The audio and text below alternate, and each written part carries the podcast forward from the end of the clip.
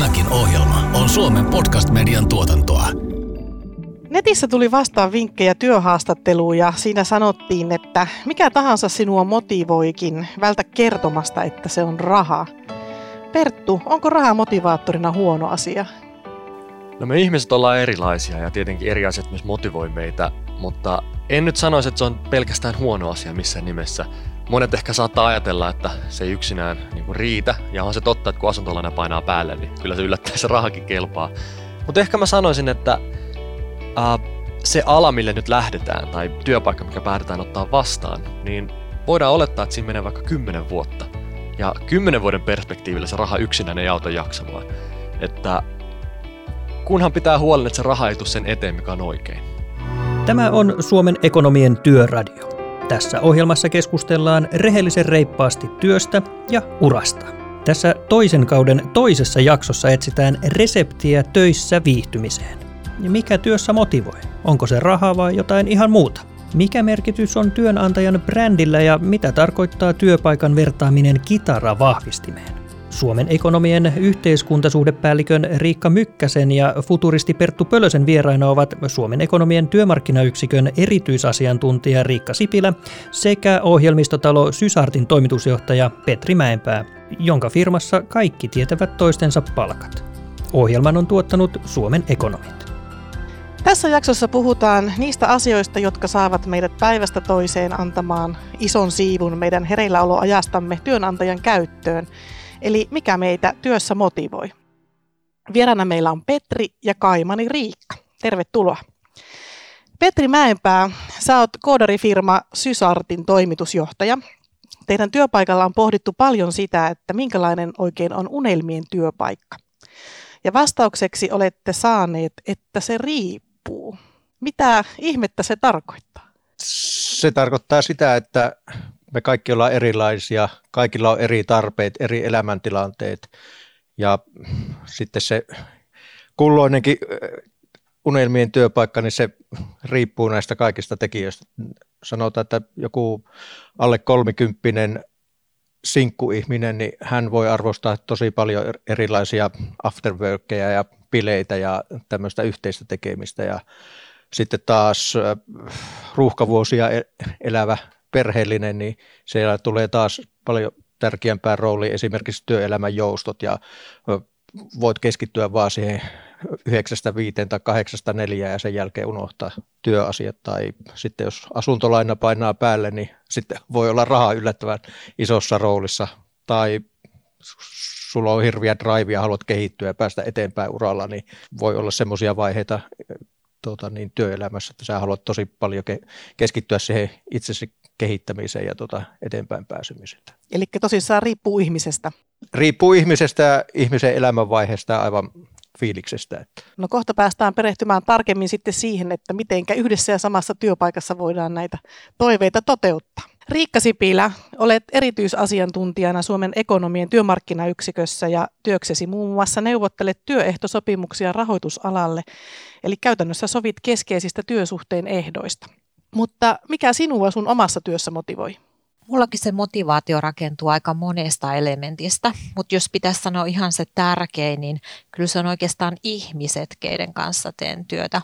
Eli mulla on tosi tärkeää, että mä tapaan työssäni erilaisia ihmisiä. Musta on ihanaa, kun saa tehdä työtä semmoisten ihmisten kanssa, jotka on tosi osaavia, koska siinä oppii itsekin ja saa uusia ajatuksia.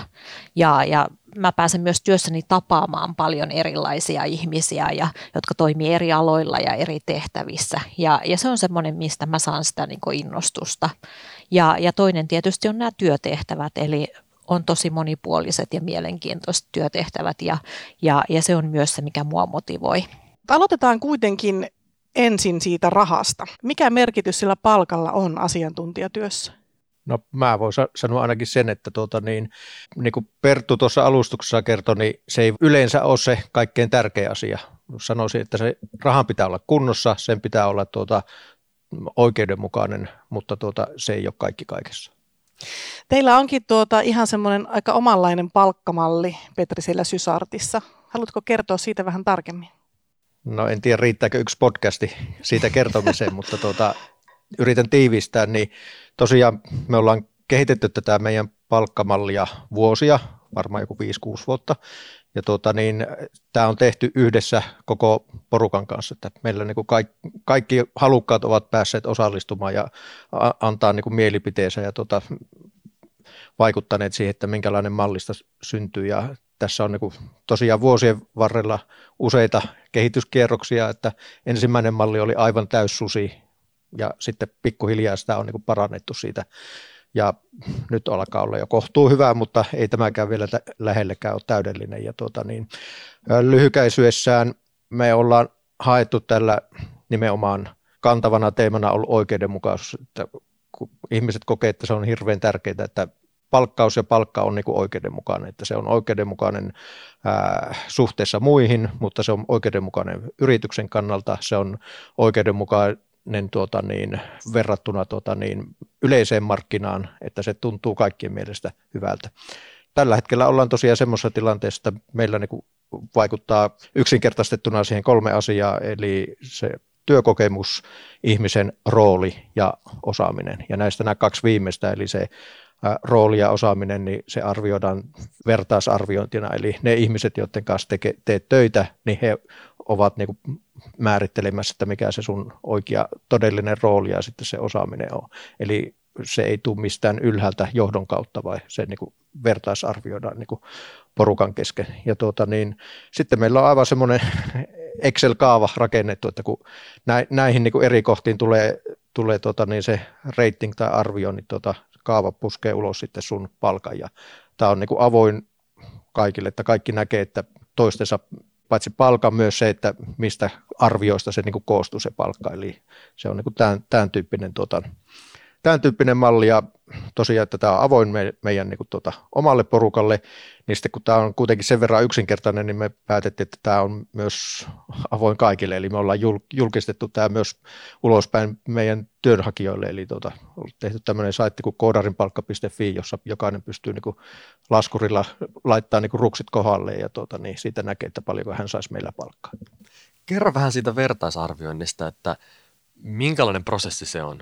Onko se ihan vaan, että laitapa numero paperiin vai miten sitä tutustutaan? Tunteeko kaikki toisensa niin hyvin? Siinä lähtökohta on, että arviointitilaisuuteen tulee semmoiset ihmiset, jotka ovat tehneet tämän arvioitavan kanssa töitä. Eli semmoiset, jotka tuntee hänet. Se on enemmän semmoista keskustelua ja jos siellä tulee sitten ristiäviä mielipiteitä, niin sitten ne porukalla käydään läpi ja keskustellaan auki ja yleensä sieltä syntyy kuitenkin sitten jonkunlainen konsensus. Ja onko se myös niin, että kun se on vertaisarvioitu se palkka, niin ihmiset kokee sen myös oikeudenmukaiseksi? Kyllä. Näkisin, että tähän oikeudenmukaisuuden kokemukseen niin varmasti vaikuttaa kolme asiaa. Eli se, että koko tämä malli on yhdessä mietitty, sitten että nämä sijoittuminen siinä näillä asteikolla, niin se tapahtuu nimenomaan vertaisarviointina eikä jonkun ylemmän tahon päättämänä. Ja sitten ehkä kuitenkin se kaikkein tärkein on, että tämä on kokonaan läpinäkyvä ja avoin, että ei jää tämmöisiä piiloon, että onkohan tuolla nyt parempi palkka kuin mulla tai että palkkaerokki hyväksytään paljon paremmin, jos se on läpinäkyvää ja avointa, että mistä se koostuu ja sitten jokainen tietää, että okei, että tuolla on parempi palkka kuin mulla, hän on tuossa asiassa parempi, eli nyt mun pitää parantaa tätä ja tätä, jotta mä pääsisin tähän palkkatasoon. Tuommoinen noin pitkälle ikään kuin kehittynyt palkka-avoimuus on aika harvinaista kyllä niin kuin työelämässä. Miltä se Riikka sun korviin kuulostaa? Siis tuohan kuulosti tosi hienolta ja epäilen, että olette paljon tehneet työtä tämän organisaatiokulttuurin kehittämiseksi, että olette päässyt tuohon. Että jos mä mietin meidän jäseniä ekonomeja, niin aika paljon työskentelee tämmöisissä suurissa työpaikoissa ja silloin tietysti on vaikeampaa niin kuin koko henkilöstön kesken käydä sitä palkkausta läpi samalla tavalla ja olla rakentamassa yhdessä niitä. Mutta kyllä niin kuin samoilla linjoilla ihan noilla isoillakin työpaikoilla, että kyllä me lähdetään siitä, että se palkkatyytyväisyys perustuu aika pitkälle palkkatietämykseen, että jotta sä ymmärrät niin kuin sen, että mistä se sun palkka koostuu, miten sä voit itse vaikuttaa ja nostitkin tuossa sen oikeudenmukaisuuden ja avoimuuden. Eli ihan samoista asioista mekin puhutaan ja korostetaan sitä, että meidän mielestä niin asiantuntijatyöhön niin tämmöiset organisaatiokohtaiset palkkausjärjestelmät, jotka on sitten avoimia ja kaikkien tiedossa, niin on yksi semmoinen hyvä keino edistää sitä palkkatyytyväisyyttä ja palkkatietämystä myös. Niin siis ihmisethän ymmärtää varmasti palkkaeroja, kun ne on hyvin niin kuin perusteltu. Että sehän on ihan siis semmoinen ymmärrettävä periaate, että vaativammasta työstä esimerkiksi maksetaan parempaa palkkaa kuin vähemmän vaativasta työstä. Tai että paremmin tehdystä työstä maksetaan parempaa palkkaa kuin sitten ei ehkä ihan niin hyvin tehdystä työstä. Että ne kun vaan saa jotenkin näkyväksi, niin niitä ymmärretään. Mut tähän liittyy kyllä myös yksi dilemma, mikä on tietenkin se, että miten me arvioidaan eri osaamista ja miten me ylipäätään laitetaan se jonkinlaiseen Exceliin, kun ajatellaan, että meillä on oikeat ja väärät vastaukset niin kuin tietystä kovista tieteistä tai taidoista, että osaatko vai etkö, mutta sitten kun puhutaan vaikka henkilön myötätunnosta, niin onko sulla 7 vai 8? Entä sun luovuus tai sun uteliaisuus? Nämä on kaikki ominaisuuksia, mitä työelämässä tarvii ja tulevaisuudessa vielä yhä enemmän, mutta just se, että onko tämä semmoinen ajatus, tämä vertaisarvioitu palkka, minkä voi sijoittaa työyhteisöön kuin työyhteisöön, että missä menee vaikka lähihoitajien versus koodarin, tai tavallaan, että ymmärrätte sen pointin, että miten me pystytään mittaamaan jonkun ihmisen taitojen arvoa. Joo, no tästä itse asiassa meillä on aika lailla kokemusta, että kun ollaan vuosien saatossa tämä on niin kuin evoluutiota tapahtunut tässä meidän mallissa, ja aivan alussa tämä arviointi oli, vertaisarviointi, niin se oli itse asiassa aika monimutkainen, tai siinä oli niin tosi paljon vaihtelun väliä, ja sitten huomattiin, että se on aika tosi vaikeaa, että just tuo, että onko se 7 vai 8, ja itse asiassa siinä käy helposti niin, että meidän kokemusten mukaan, että se aika lailla niin on tasapäistävää, että ei haluta antaa hirviä huonoja numeroita, eikä myöskään sitten niitä hirveän hyviä, että se on, kaikki saa sitä keskimäärin 8. Ja näiden kokemusten perusteella mekin ollaan yksinkertaistettu sitä tosi paljon, että nyt nykyään siinä on vain 3 pykälää, että vaihtoehdot on, että osaaminen on sen kokemuksen edellyttämällä tasolla, tai sitten hieman sen alapuolella, tai selkeästi sen niin kuin yläpuolella, että on vain niin kuin nämä 3 pykälää, ja se helpottaa kuitenkin huomattavasti tätä arviointia. Mutta sen mä kuitenkin sanoisin, että näin niin kuin periaatteessa, että kyllä ihmisillä aika hyvää kuvaa sitä, että vaikka tähän ei ole mitään eksaktia kaavaa, että kuin solidaarinen ottaa, kuin paljon autat toista, mutta sitten jos teet samassa tiimissä, teette niitä samoja asioita, niin kyllä siitä tulee semmoinen kohtuuhyvä näkemys siitä kokonaiskuvasta, että, että jossain asiassa tämä on hyvä, mutta jossain vähän huonompi, mutta kokonaisuutena tämä on tätä. Että Ja siihen varmaan vaikuttaa aika moni asia myös vaikka ryhmän dynamiikassa. Joku henkilö, jolla välttämättä sanotaan, että tässä esimerkiksi ei ole sitä core-taitoa, on sen ryhmän dynamiikan kannalta aivan kriittinen, että se kaikki muut toimii hyvin yhteen ja silloin tavallaan pitää nähdä se, että tämän puutos tai se, että tämä henkilö ei tekisi sitä, mitä se tekee, vaikuttaa myös kaikkien muiden suoritukseen. Et siinä mielessä se on niin kuin synergia. No miten sitten työnantaja voi palkan lisäksi motivoida työntekijöitä myös palkitsemalla? Minkälaista on nykyaikainen palkitseminen? Mä lähtisin ekana liikkeellekin siitä, että siellä organisaatiossa pitäisi käydä tarkasti läpi se, että mitä kaikkea se meidän palkitseminen pitää sisällään. Eli silloin kun puhutaan aineellisesta palkitsemisesta, että niin kuin rahapalkasta, kuukausipalkasta ja luontoisedusta, niin kyllä ihmiset ne tunnistaa hyvin.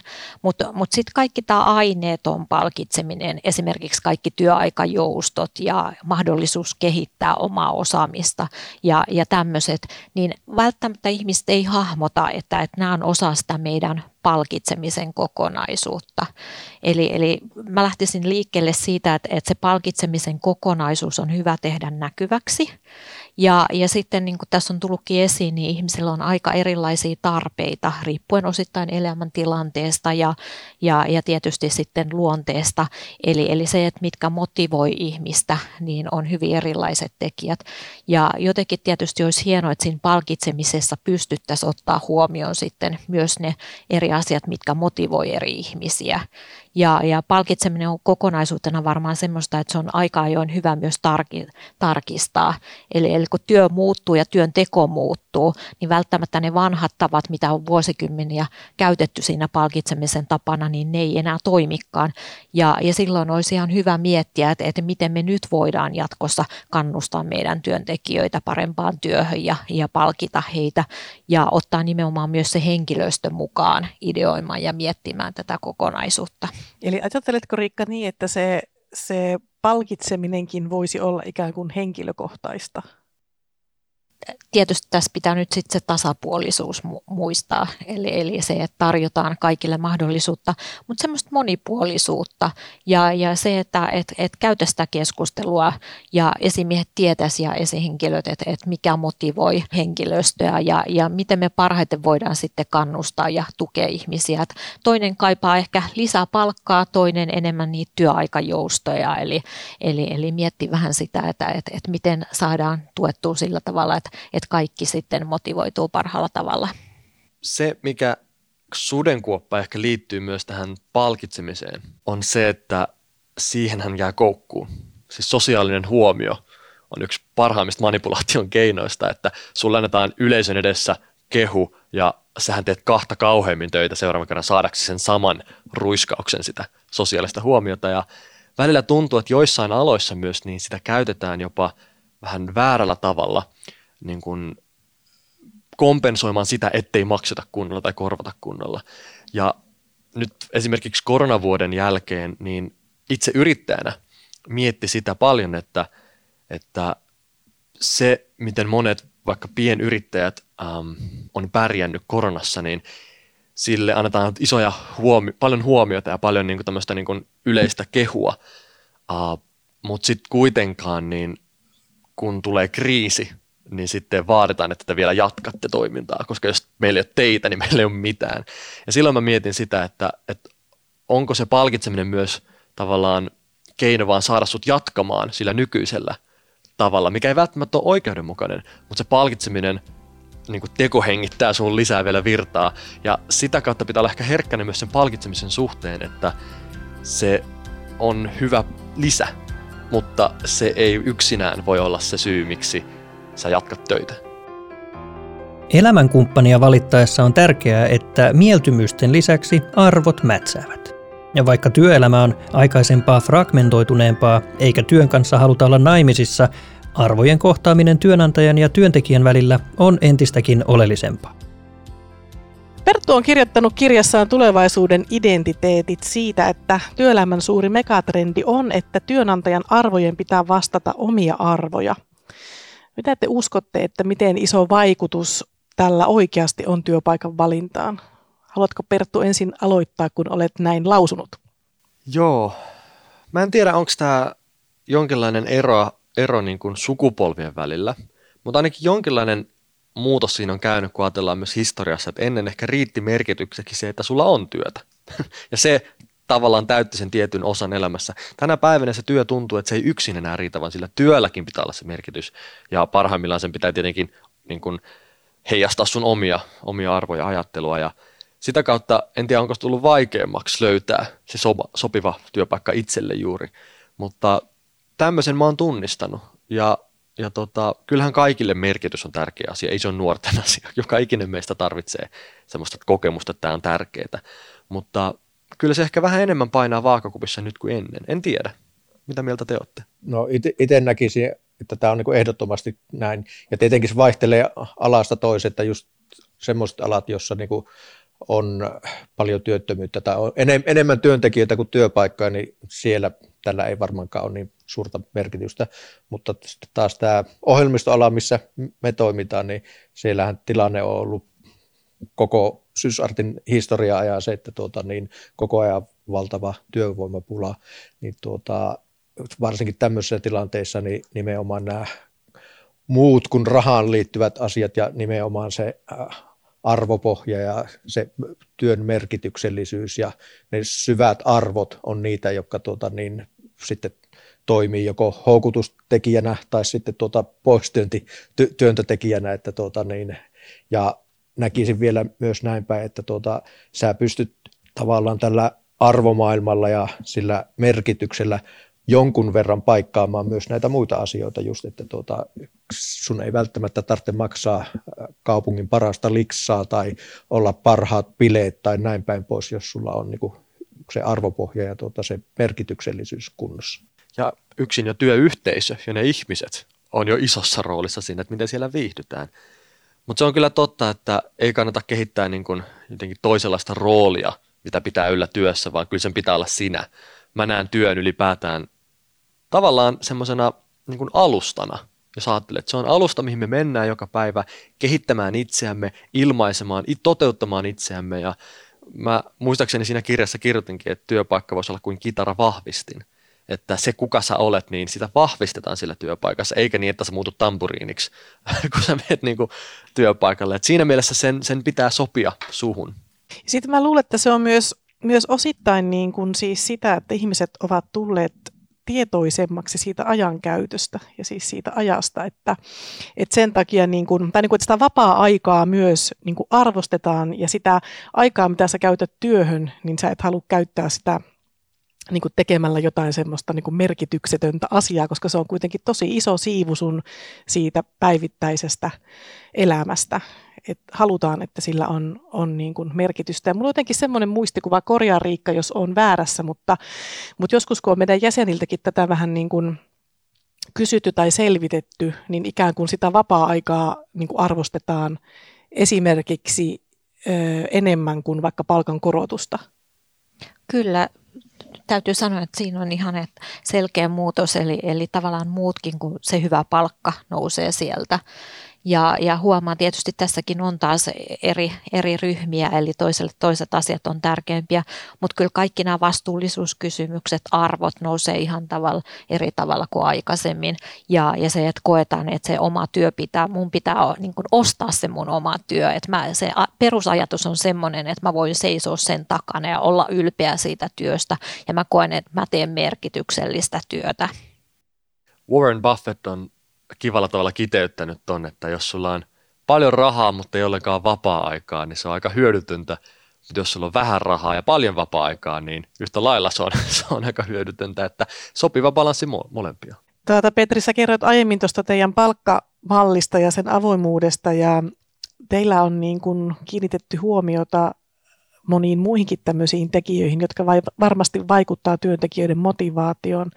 Eli esimerkiksi saa aika vapaasti valita niitä projekteja, mihinkä lähtee mukaan, jos olen ymmärtänyt oikein, ja on tämmöistä työn ja vapaa-ajan yhteensovittamista huomioitu. Haluatko kertoa näistä vähän tarkemmin, näistä teidän kuvioista? Ja, taas ei välttämättä yksi podcasti tähän riitä, mutta sen verran pitää tuohon niin kuin korjata, että ehkä se nyt ei aivan niin mene, että voit vapaasti valita projektin kerta.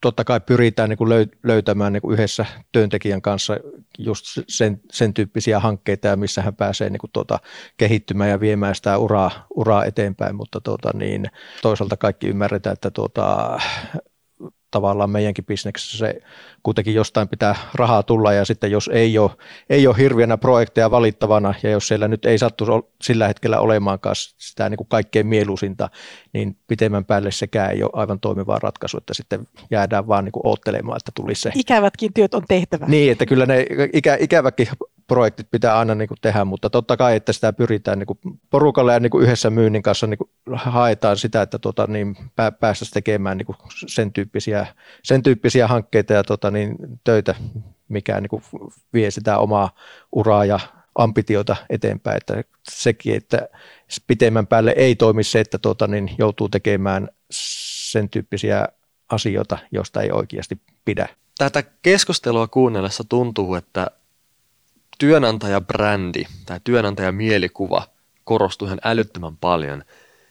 Onko tällä hetkellä nähtävissä sitä, että jopa yritetään kikkailla sen suhteen, että ollaan jotenkin tietyllä tavalla trendikäs, jotta pystytään vetoamaan niin kuin nuoriin? Onko niillä katteita?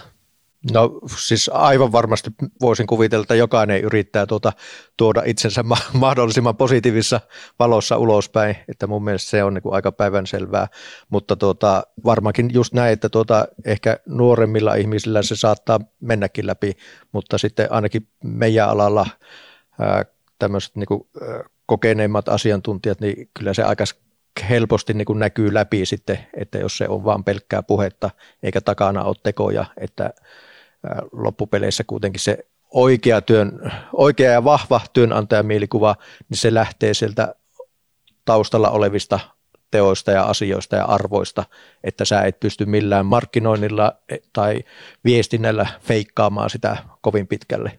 Joo, meillä ehkä on noussut esiin se, että on tiettyjä yrityksiä, jotka on trendikkäitä ja toimii aloilla, jotka on tällä hetkellä semmoisia niin kuin kuumaa kamaa niin sanotusti.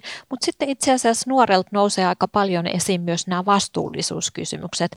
Eli aika hyvin tiedetään, että mitkä yritykset toimii vastuullisesti, miten ne on huomioinut kaikki nämä asiat. Ja ne vaikuttaa yllättävän paljon myös sitten siihen, että miten joku yritys koetaan. Eli voi olla kaksi yritystä samalta toimialalta, jotka toimii hyvin paljon niin kuin meidän näkemysten mukaan hyvin samalla tavalla. Ja sitten toinen onkin siellä top 5:ssä, on tosi suosittu. Tämä on itse asiassa tämä on ihan oikea esimerkki, mikä on tuolta meidän tutkimuksesta noussut. Ja toinen yritys, jolla on sitten huonompi mainekuva ja ollut ehkä julkisuudessa niin kuin muista asioista negatiivisessa mielessä, niin onkin sitten siellä top niin kuin huonoimmissa yrityksessä, että se on aika suuri merkitys, mikä sitten näillä vastuullisuuskysymyksillä on. Raha ratkaisee. Vai ratkaiseeko? Uuden sukupolven odotukset työstä ja sen antamasta sisällöstä elämään poikkeavat entisestä. Työradion Riikka Mykkäsen ja Perttu Pölösen vieraina ovat erityisasiantuntija Riikka Sipilä sekä ohjelmistotalo Sysartin toimitusjohtaja Petri Mäenpää. Mutta jos vielä hetki puhutaan näistä muista tekijöistä, niin 2020 vuonna kirjoitettiin milleniaaleista työelämässä semmoinen kirja, ja sieltä löytyi, että milleniaaleille tärkeitä tekijöitä työssä ovat muun muassa oikeudenmukaisuus työyhteisössä, siihen tässä jo vähän viitattiin, onnistumisen kokemukset, mieluisa työyhteisö, hyvä esimies, mielekkäät ja innostavat työtehtävät.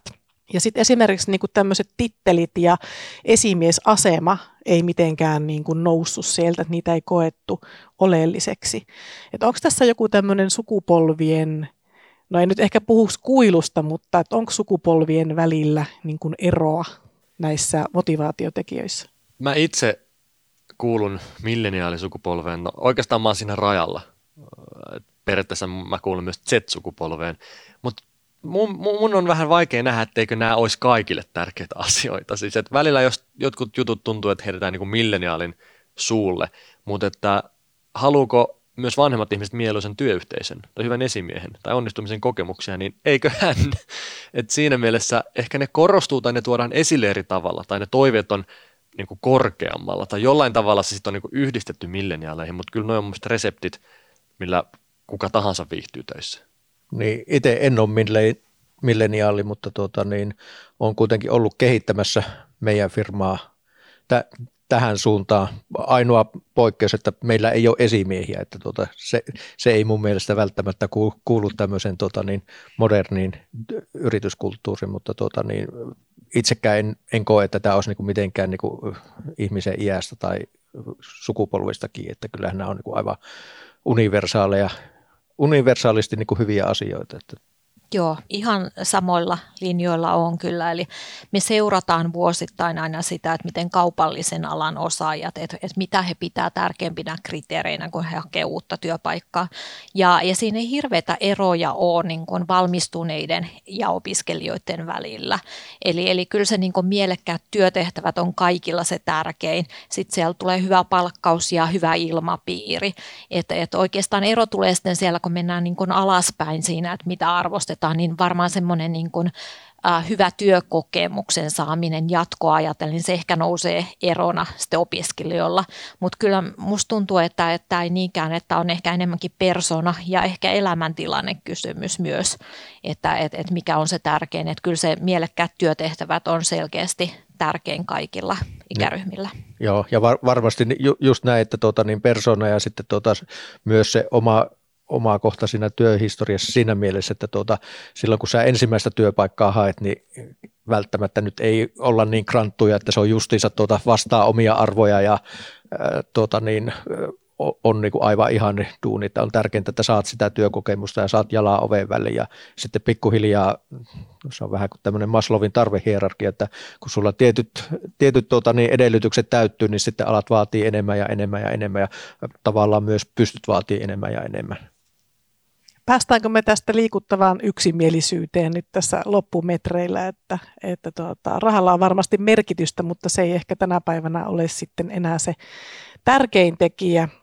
Ainakin tuohon tietty raja kun ylittyy, niin sitten alkaa tulla muita siihen rinnalle, kuten esimerkiksi nämä arvot muun muassa.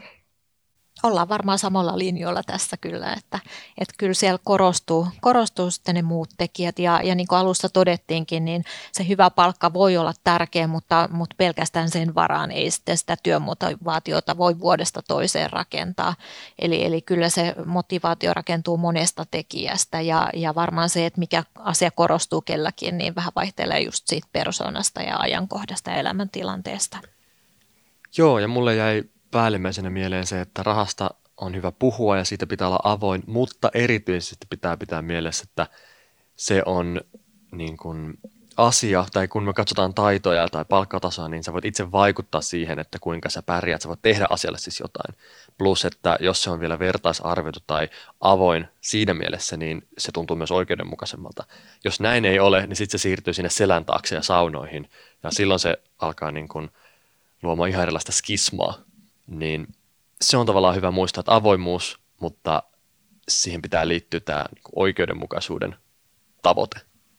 Joo, tosiaan itsekin olen sitä mieltä, että nimenomaan rahan pitää olla kunnossa, palkan pitää olla oikeudenmukainen, mutta sitten kun tämä edellytys täyttyy, niin sen jälkeen ratkaisevaksi muodostuu aivan nämä muut asiat. Että tämä on ehkä se oma kiteytysasia.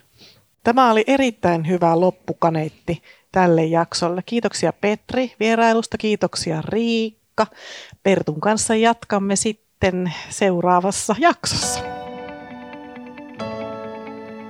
Tämä oli Suomen ekonomien työradio. Seuraavassa jaksossa puhutaan siitä, minkälaista on työskennellä asiantuntijana muuttuvassa maailmassa. Riikan ja Pertun vieraiksi saapuvat B2B-myynnin asiantuntija Jan Ropponen sekä koulutuspolitiikan erityisasiantuntija Mika Parkkari. Työradion tuotti Suomen podcast media. Mikäli pidit tästä jaksosta, muista tilata Työradio Apple Podcastissa tai seuraa Spotifyssa, niin kuulet uudet jaksot ensimmäisten joukossa. Jätä myös arvostelu, niin muutkin löytävät tarinoidemme pariin.